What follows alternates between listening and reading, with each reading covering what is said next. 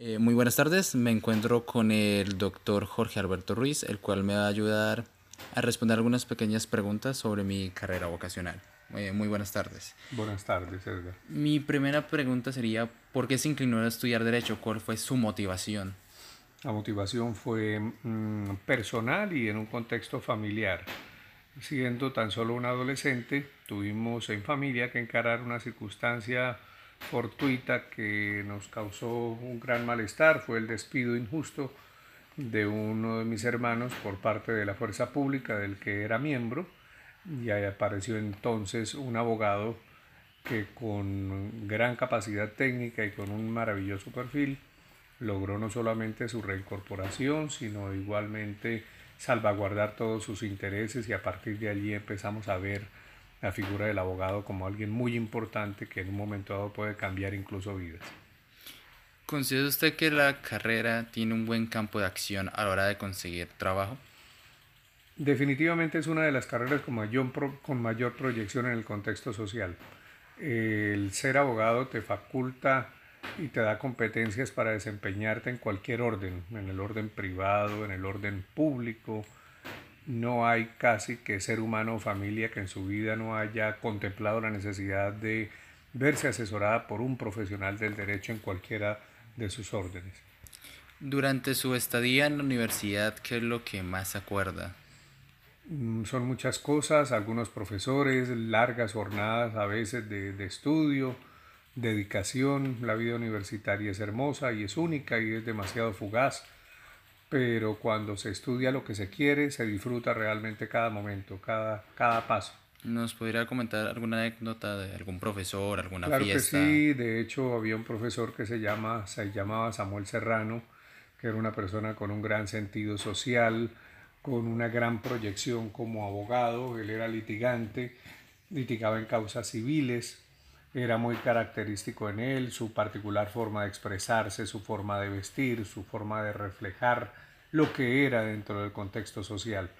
Ello a mí y creo que a muchos de mis compañeros nos inspiró para emular quizás el perfil profesional eh, tan maravilloso que veíamos en una persona como él. ¿Considera usted que al solo estudiar derecho es suficiente?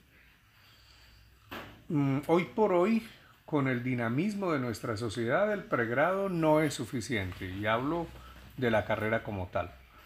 El pregrado, eh, si bien es cierto, te regala una tarjeta profesional y mm, te confiere las facultades para ejercer legítimamente el ejercicio profesional, las exigencias sociales son muy grandes. Hoy por hoy se exige no solamente que sea abogado, por ejemplo, sino que maneje otro idioma, que conozca de sistemas, de ser posible que se especialice, quizás que haga una maestría, porque mm, la globalización de la ciencia social implica necesariamente un compromiso de parte de todos los que hacemos parte, de, todos los que conglobamos este cuerpo de abogados y nos hace indispensables capacitarnos en, en determinadas áreas para desarrollar mejores competencias.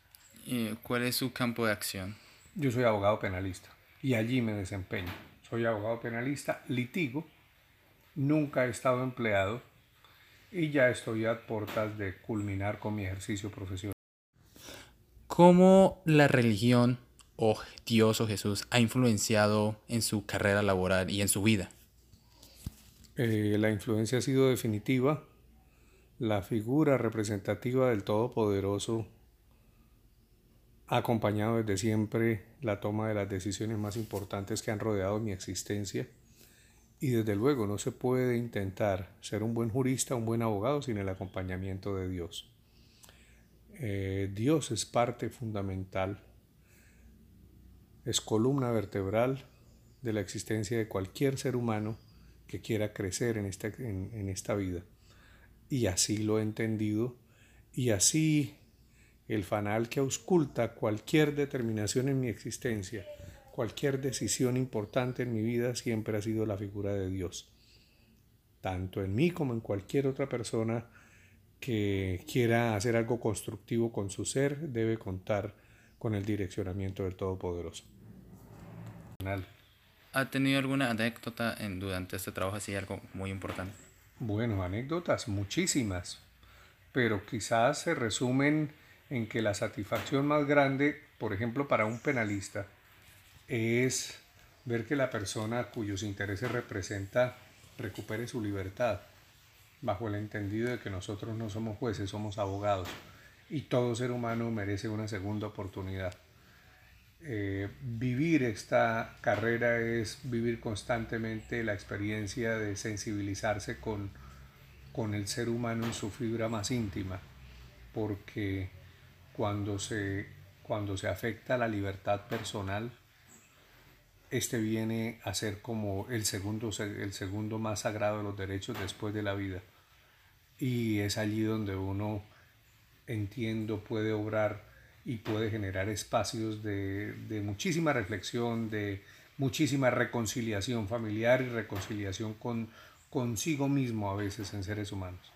Muchas gracias. Bueno.